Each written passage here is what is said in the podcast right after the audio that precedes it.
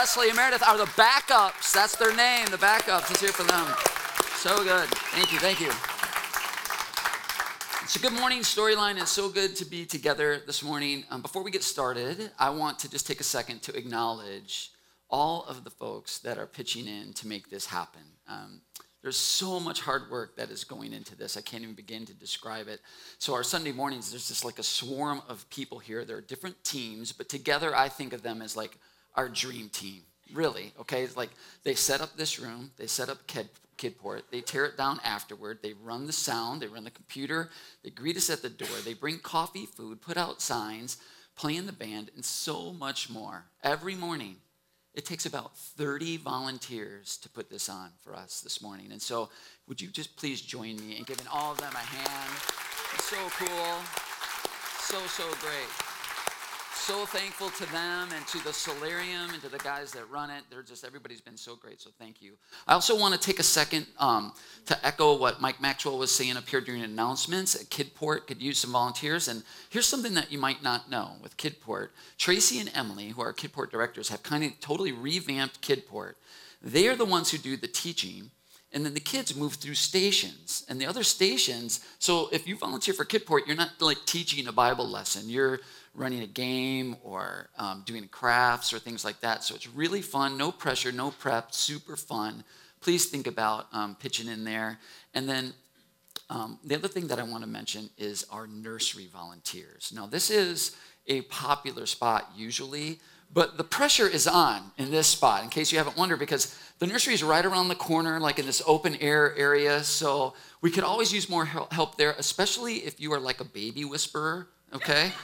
If that's you, please consider helping out that uh, back there. So, by the way, have you noticed this? This is something we all have noticed throughout life, and that is that no one likes to hear a baby cry, right? Like there's something in us that just goes off. And I, I think a lot of times we think we're, you might be irritated, but it's really not. It's something else going on. Like um, neuropsychologists, they measure this stuff and they know that what's happening in our brain when we hear a baby cry. It's the same thing that happens when we see someone injured. It's the same thing that happens um, when we put our hand on a hot stove. Our like our nervous system just goes into overdrive. It's something just kicks in. We automatically pull our hand away. We automatically stand up to go and soothe a baby because human beings are hardwired to avoid pain. We're hardwired to avoid pain. Every fiber in our being says pain is bad get away from pain. From our nervous systems to our emotions, we all operate under this assumption all the time. No one wears a seatbelt or pays their taxes or goes to the dentist, any other host of lots of decisions that are unpleasant that we make, right?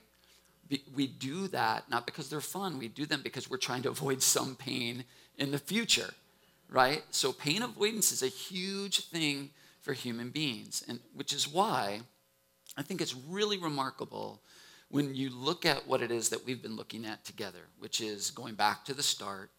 And we've been going back to the start of what, why does storyline exist? What are we doing and why? And kind of juxtaposing that with how did Jesus start his ministry on earth? And we've been looking at the Sermon on the Mount, and Jesus starts this his first public address with a section called the Beatitudes. Last week we worked, looked at the first one, and this week we're going to look at the second beatitude. And this is not the way that I would start something if I was trying to start something that I hoped would be popular, okay? Because this is what he said with the second beatitude. This is right at the beginning. This is line two of Jesus' public ministry. He said, Blessed are those who mourn, for they will be comforted. Now, what in the world is he talking about? Why would you start like that? Well, I've been uh, teaching uh, for 32 years now. I know, I started really, really young. And um, I've had a number of student teachers now. And I tell them that, as far as I can tell, there are two secrets to being a good teacher. And um, I, this is the one I share with my student teachers. The first is kids learn best from teachers they like and they like teachers who like them. And so my advice to my student teachers is like kids. I know it's pretty sophisticated, right? So I'm teaching PE. So, anyways, that's my expert advice to, to, to my student teachers. And the second secret uh, of teaching, as far as I can figure it out, is you have about two to three minutes at the beginning of each lesson, at the beginning of each hour, to get your class, to get your students to really want to know the answer to the question that you're about to ask. That's what the beginning of class is for. Now, they don't know that's going on, but that's what you're trying to do. You're trying to, to pique their curiosity. Now, in my role at Storyline, I actually try to, to utilize these two secrets every Sunday. For instance, I've managed to convince most of you that I like you, right? Paul, where's Paul? You, Paul thinks I like him. See, mission accomplished, right? Secret one, done. But, um, and we try to open with songs or uh, and or videos that kind of establish that the topic we're going to look at that on that morning is yeah that's something i actually i wonder about that too i think i ask that question myself i'm actually curious about that and at first glance when i looked at this second beatitude i'm like oh what am i going to do with this? How do because you're either mourning or you're not. You're either in a good place or in a bad spot in life. And so i'm like okay how what are we going to do with this? But um, then I started to think about what life's looked like for everybody the last year and a half, right? And I think we all know, we all know, even if things are relatively smooth in our own personal life, that we know what it is to lose something, to grieve even. So I have a feeling that I don't need to convince any of us that, you know, if Jesus has some insight into how to find comfort in the most difficult seasons of life, this is something that we might really would like to know about. So, for instance, in the last year and a half, I've done 13 funerals. 13 funerals, three for people under 30. Many of those had 10 people, one had 12. Several of these funerals had less than that number of people that could come to the funeral. In the last 18 months, without getting into what people died of or from or with.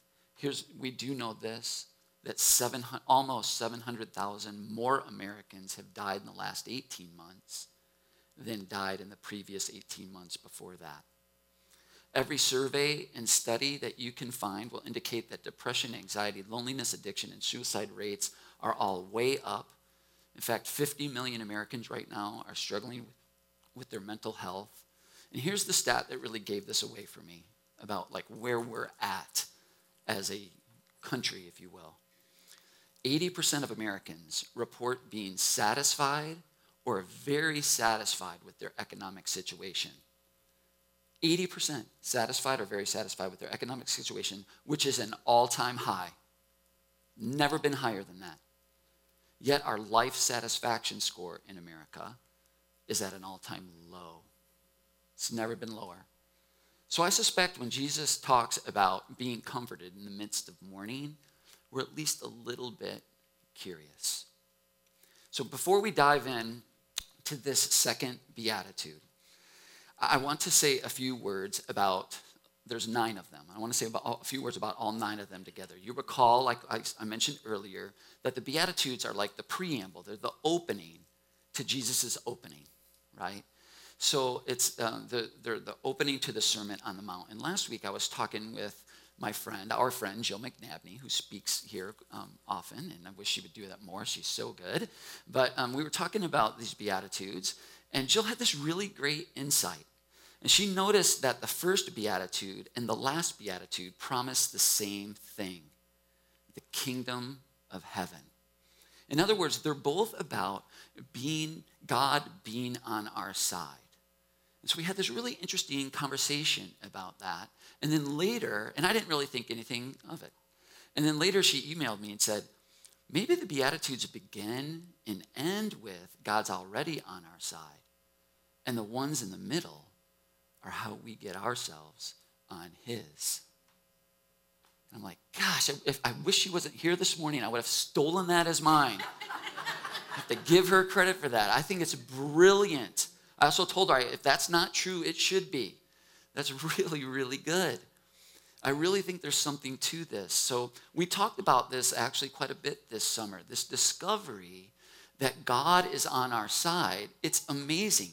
Because of the life, death, and resurrection of Jesus, there's no, there's no, nothing standing between us and God. He has come to us, He's with us, He's for us. God is on our side. But that's just the beginning of the story. It's not the end of the story.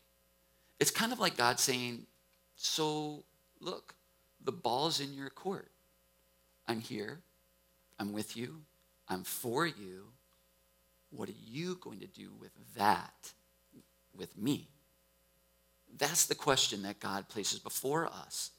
So, God being on our side, which we said is what the first beatitude kind of established last week, it's great news, but it's just the beginning. Okay? So this is essentially what we do together every Sunday as we explore together every week. How is trusting in this new reality of God being on our side, how does it, how could it change us and the direction of our life? Like how we see life, what we look for in life, who we'll serve with our life. That's the long, ongoing question. That's the thing we're wondering about together. Because now, if, if Jesus is right, right, if the gospel is true, we are all in a position, we've been put in a position to, we can align ourselves with God. We can put ourselves on God's side with who he is and what he's doing. And so I believe Jill is onto something here. And beginning with this beatitude and then the next six, they are about how do we do that? What does that look like for us to place ourselves on God's side? How do we respond to God being gracious, as in already on our side? In this sense, the Beatitudes are not a to do list, they're much more like a map. Matthew.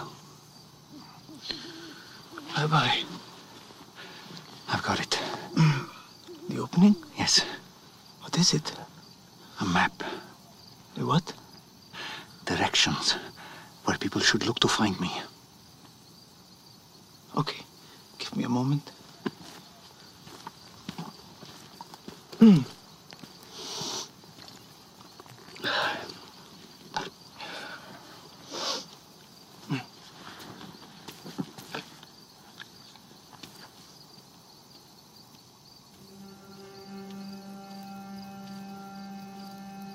Ready.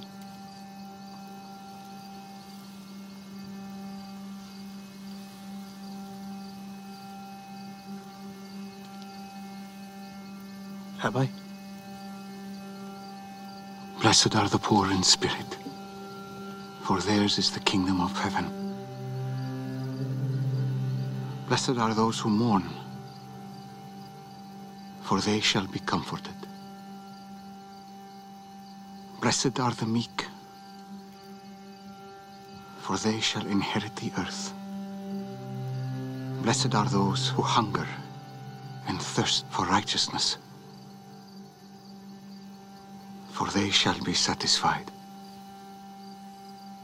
Blessed are the merciful, for they shall receive mercy. Blessed are the pure in heart, for they shall see God. Blessed are the peacemakers, for they shall be called sons of God. Blessed are those who are persecuted for righteousness' sake, for theirs is the kingdom of heaven.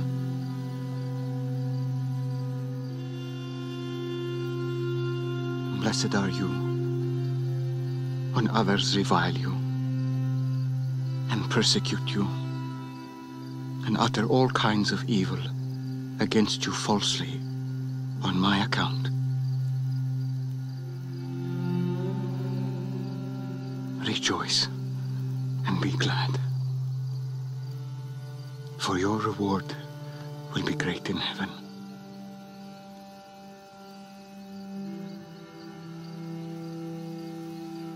Yes. But how is it a map? If someone wants to find me, those are the groups they should look for.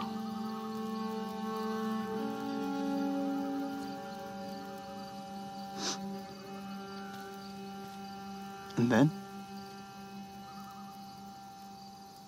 You are the salt of the earth.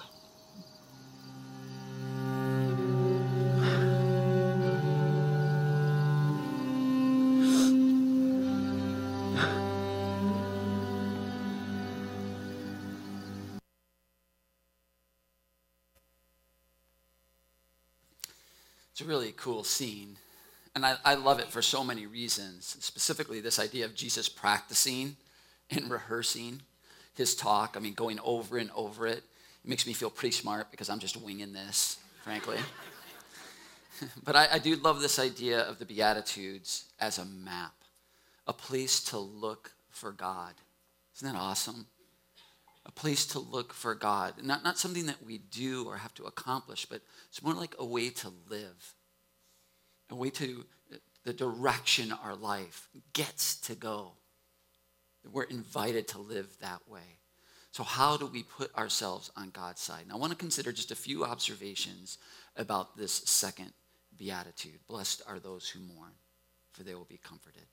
Isn't it interesting that after establishing this groundbreaking, revolutionary, religion wrecking, self righteousness ruining announcement of God is on your side, that with the very next beatitude, Jesus turns immediately to blessed are those who mourn. It's like, wah, wah, like such a Debbie Downer. This is not where you think he's going to go with this, right? Like, oh, God's on our side. Blessed are those who mourn. Ugh, that's not, that's not what you want to hear, right?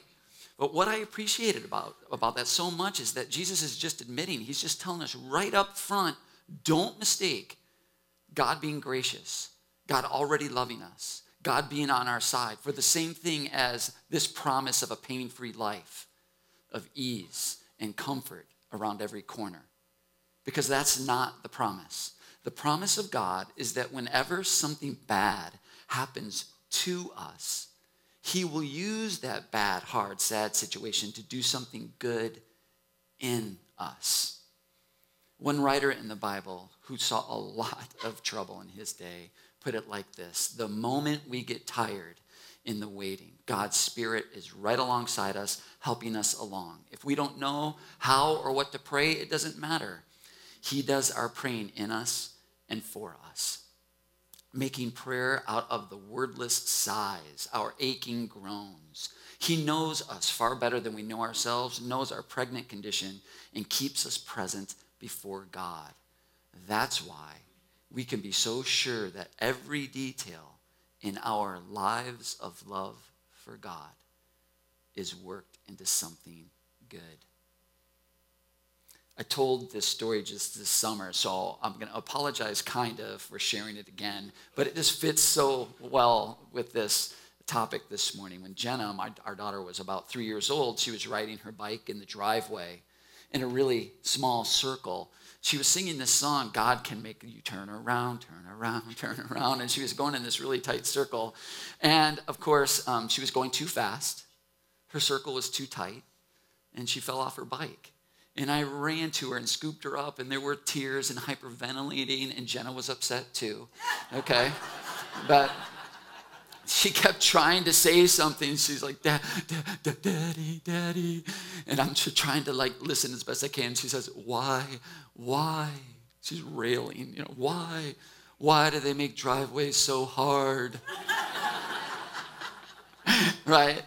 Well, from her perspective, I, I could see why that was a problem. She was confused, she was in pain, but the truth is, there's a good reason that driveways are hard.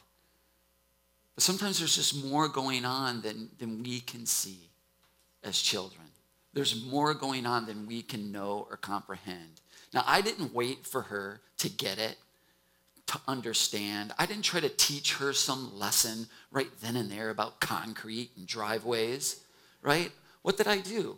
I ran to her, I scooped her up, I held her, I kissed her, and I tried to transform this bad, sad, and painful event, this thing that happened to her, into something that might be valuable that could happen in her. Like this assurance and this experience that your Father loves you and He will comfort you. And I'm very happy to report that Jenna's about to graduate from college this year.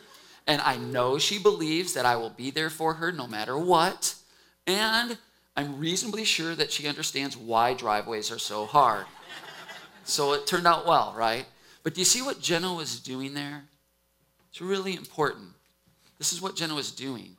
To put herself in that place to be comforted she was mourning. She was mourning. And this is the beginning of how and why she was comforted. Had she not mourned, had she not cried out, had she tried to tough it out herself and hide the pain, hide the wound, I wouldn't have known to come to try to comfort her. She could have been in just as much pain, just as confused, just as bewildered, sad, and all alone. She would have been suffering in silence.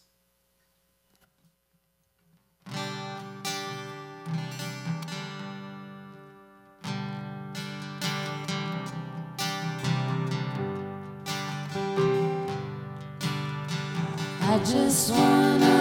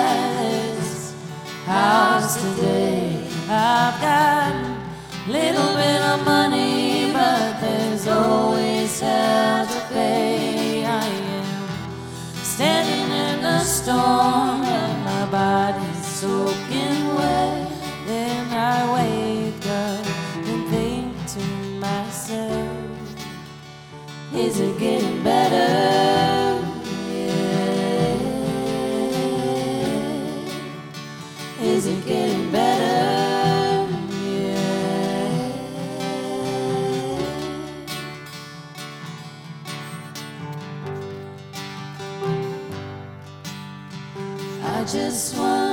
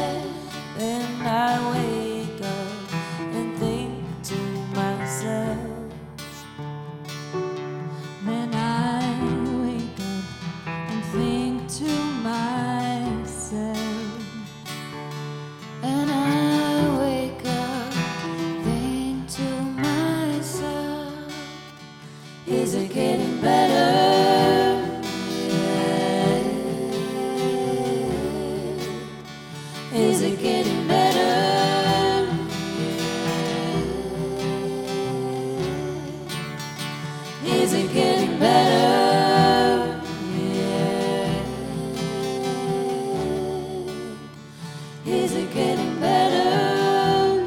Yeah.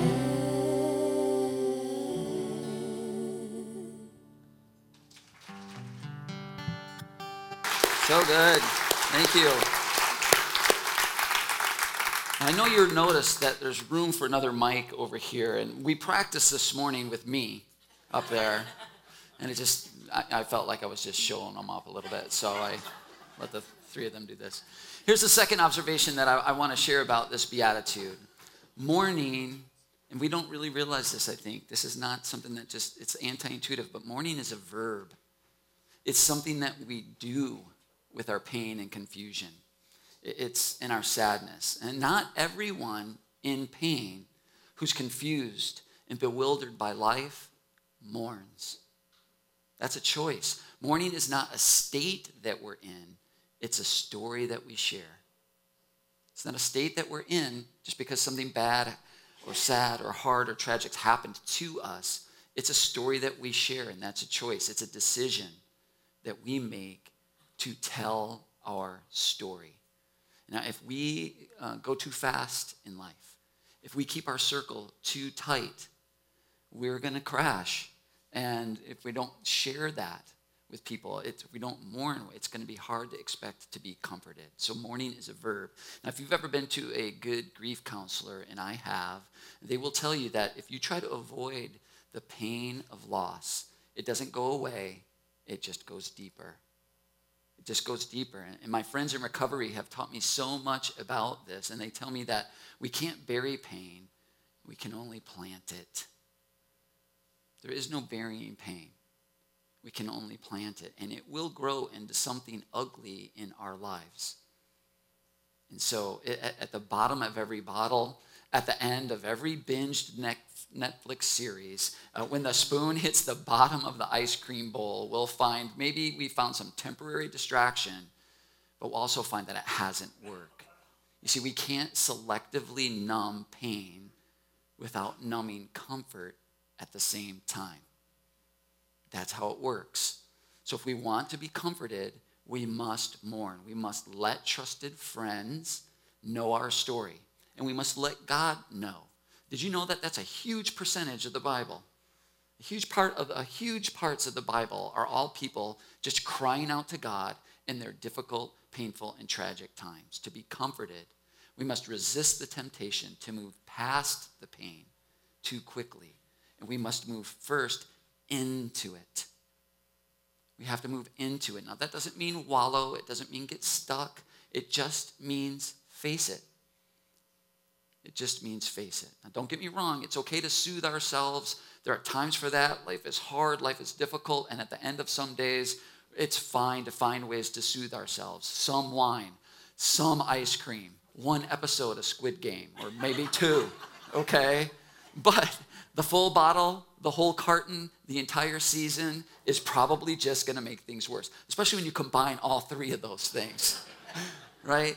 Comfort begins by moving in to pain, not past it. You know, when Storyline first started, we had um, several big ideas, big dreams. And the first one, frankly, was this like this setting that we're in now, we call it our gathering. And we wondered, if God is inviting us into a life of love, like to love life and to love loving others and to love loving God, maybe, maybe we should start exploring what that looks like in our life by beginning with what we already love in our real everyday life and work backward from there. So take what we know and love already, look at that, wonder why do we love this? Why do we enjoy that? And work backward from there towards maybe the original source of that kind of love. Well, by definition, we all already love pop culture. That's why they call it pop culture. It's popular, right? So this is why our gatherings look like this. People ask this question all the time, like, I, where in the world, where'd you come up with this idea? And as much as I'd love to take credit for it, I can't because Jesus came up with this idea. This is exactly what he did. He used stories in public places, which that was the epitome of pop culture in his time. It was the most popular thing to do. And he used stories in public places to bring the good news of God's grace right up next to the things about life that people already knew and already loved. And, and he looked at them like this with folks. That's what we're trying to do here. So, music and movies in a place like a park or a school or a, even a brewery, it's not a new idea. This is what we're doing is actually very, very old. It's very, very old. I tease one of my friends who's a pastor of a church that he thinks of as more traditional, and I tell him, we're more traditional. what we're doing is even older than what you're doing, buddy. So take that, right? So, another dream that we had um, is as it's also really old and which was and it comes right out of this beatitude after jesus created these big public events driven by frankly leveraging pop culture to talk about grace he invited people into smaller settings into smaller groups to think about and discuss what they all just experienced together now we call them community groups here at Storyline. And we came, upon, we came to this through on accident, really. Storyline started, or even before Storyline, there was a group of folks that were getting together and praying about what could this look like. Didn't even have a name yet. And it wasn't long, this, this was happening just a year or two after 9 11. And after that terrible day, something amazing happened in America. Church attendance skyrocketed, it just went through the roof. And then a year later, church attendance was exactly where it was before and kept declining. And there were all kinds of books and articles and studies that came out that said this is why this happened and blah, blah, blah, blah, blah. And they criticized the church's reaction to September 11th. And basically, I'll sum up the criticism. It went like this The church didn't say the right things when people showed up on September 12th. And so they just left. But we drew another lesson from that situation. We wondered this maybe the problem wasn't what we said on September 12th Maybe it was who we were and who we weren't on September 10th.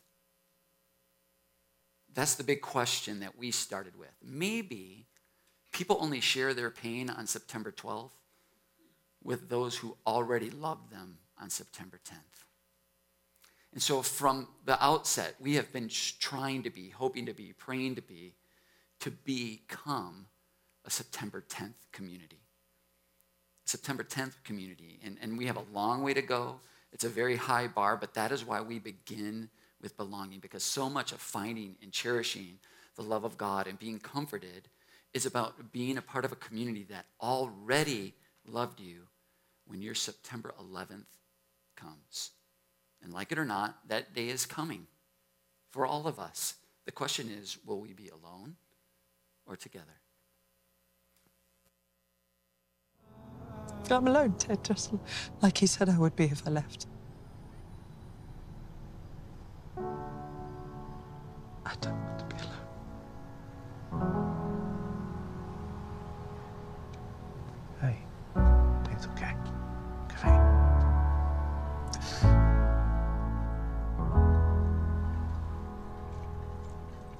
My old man started showing up, didn't I? You know, bragging to all his mates every time I scored the goal calling me soft if I didn't dominate. You know, and I, and I hated that. Well, you have to wonder, Arlo, at his age, with that injury, personally, I'm sorry to say, I think this may be the last time we ever see the great Roy Kent lace up his boots. By the cracks of his skin, I climb.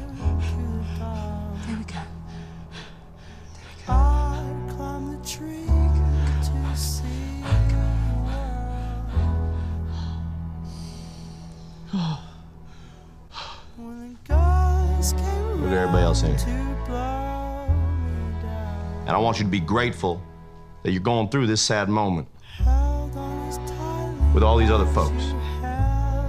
Because I promise you, there is something worse out there than being sad, and that is being alone and being sad. Ain't nobody in this room alone.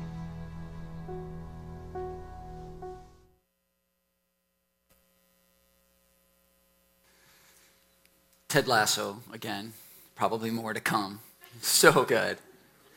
If, you, if we aren't cultivating a community where we will mourn with those who mourn, if we aren't, if we aren't trying to become that kind of community together, then, then God being on our side is just a neat idea that will forever remain just that.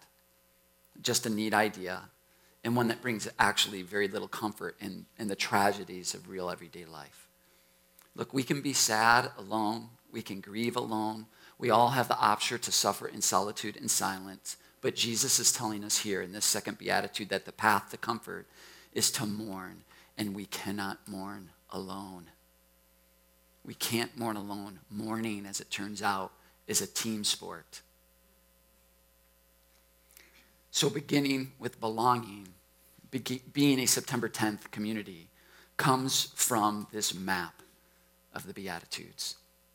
Last thought on mourning, trying to tie some of this together for us. To be comforted, we must recognize, yes, we must recognize that attempting to move past grief only plants it.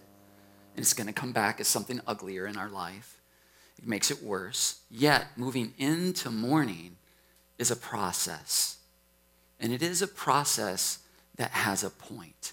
Now, I'm borrowing from the famous work from Kubler Ross on the stages of Greece, grief, but the process goes something like this, okay?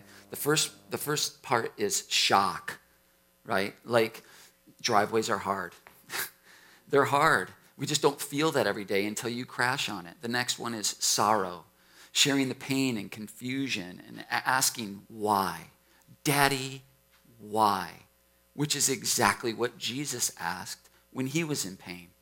That's a fair question. It's a good one. And we need to ask it. Struggle.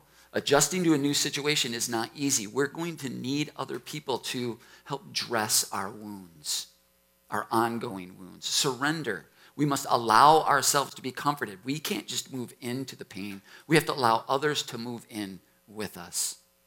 That's how we will eventually get through it together. Sanctification. Now, this is a fancy word, but I needed an S word here, okay?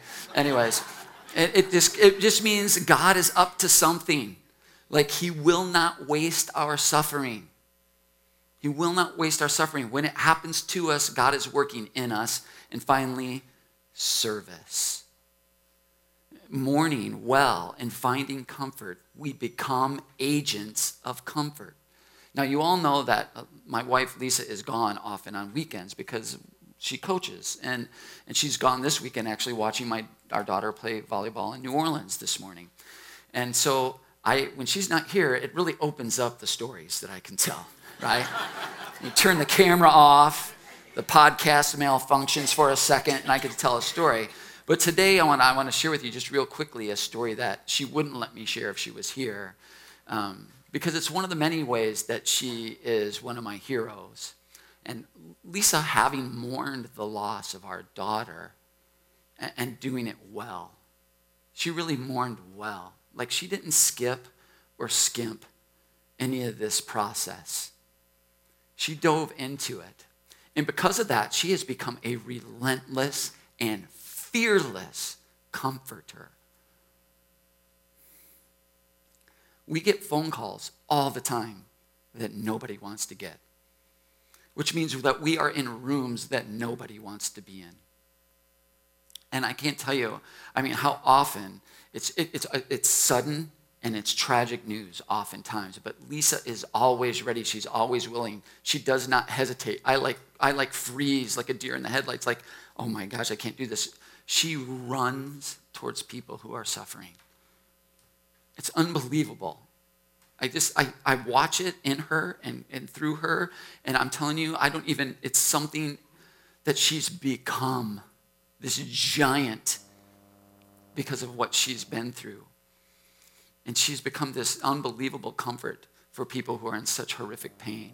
God has truly transformed her. She has become such a great comfort to so many people experiencing enormous loss. And this is at least part of what God wants to do in us and through us if we'll mourn.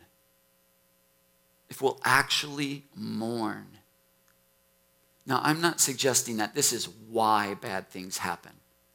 That is a massive question that I don't pretend to have the answer to, and I'm certainly not going to try to address today, but I can promise you this that God will not waste our suffering that He is always working in us and through us. And when life does something really hard to us, He wants to do something in us so that He can then do something through us. Our comfort is completed by comforting others.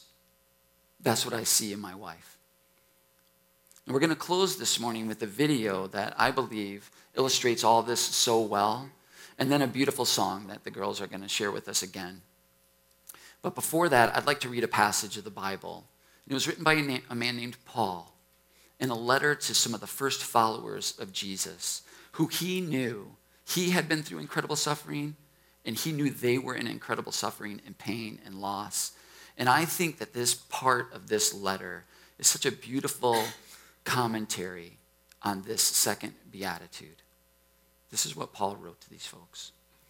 Praise be to the God and Father of our Lord Jesus Christ, the Father of compassion and the God of all comfort, who comforts us in all our troubles so that we can comfort those in any trouble with the comfort we ourselves receive from God. For just as we share abundantly in the sufferings of Christ, so also our comfort abounds through Christ. If we are distressed, it is for your comfort and salvation. If we are comforted, it is for your comfort, which produces in you a patient endurance of the same sufferings we suffer. And our hope for you is firm, because we know that just as you share in our sufferings, so also you share in our comfort.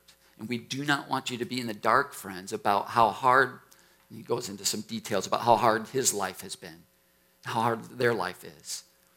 In fact, it's so bad that we didn't think we were going to make it. We felt like we had been sent to death row, that it was all over for us. And as it turned out, it was the best thing that could have happened. Instead of trusting in our own strength or wits to get out of it, we were forced to trust God totally. Not a bad idea, since He's the God who raises the dead.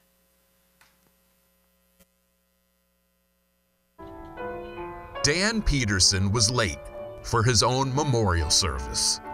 Four years late. According to his brother Jesse, Dan was ready to die back in 2016. And some little girl who was four years old said, Hi, old person.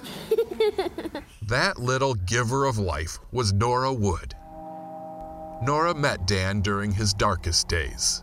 As we first reported in November of 2016, Dan's wife had just died. He was severely depressed and out grocery shopping for himself here in Augusta, Georgia, when Nora spotted him.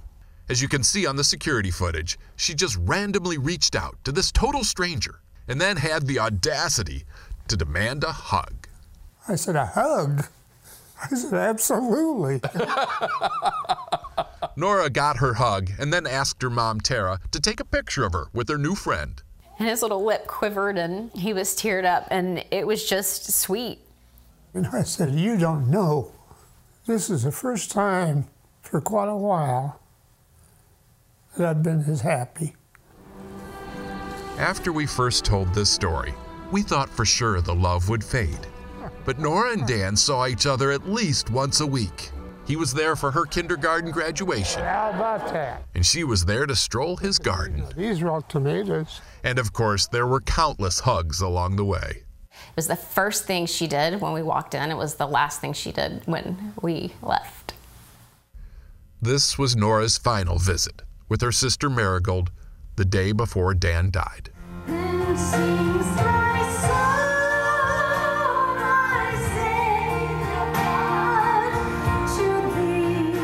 No story I've ever told has resonated as deeply as this one. Over the years, Dan got thousands of letters from around the world, and now the condolences are pouring in for Nora. And you can't help but wonder why, with so much else going on in the world. I think it was just humanity at its best to love and to be loved. A prescription for happiness that will get us through anything. Steve Hartman, on the road, in Augusta, Georgia.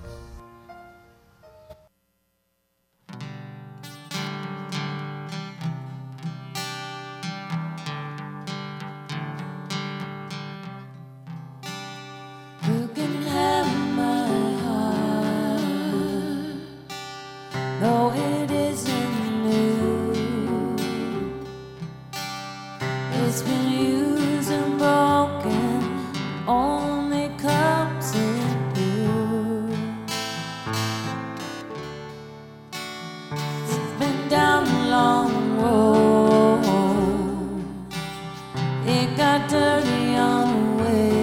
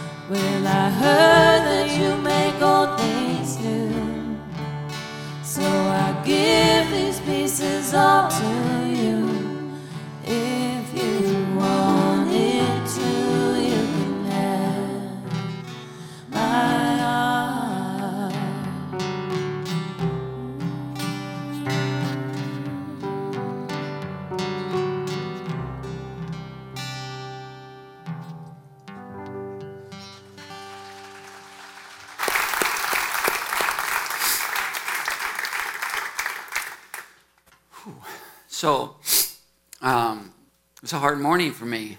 And I think it's probably, it could be a hard morning for some of us, but it's actually really, really good news. The Bible says that God is close to the brokenhearted.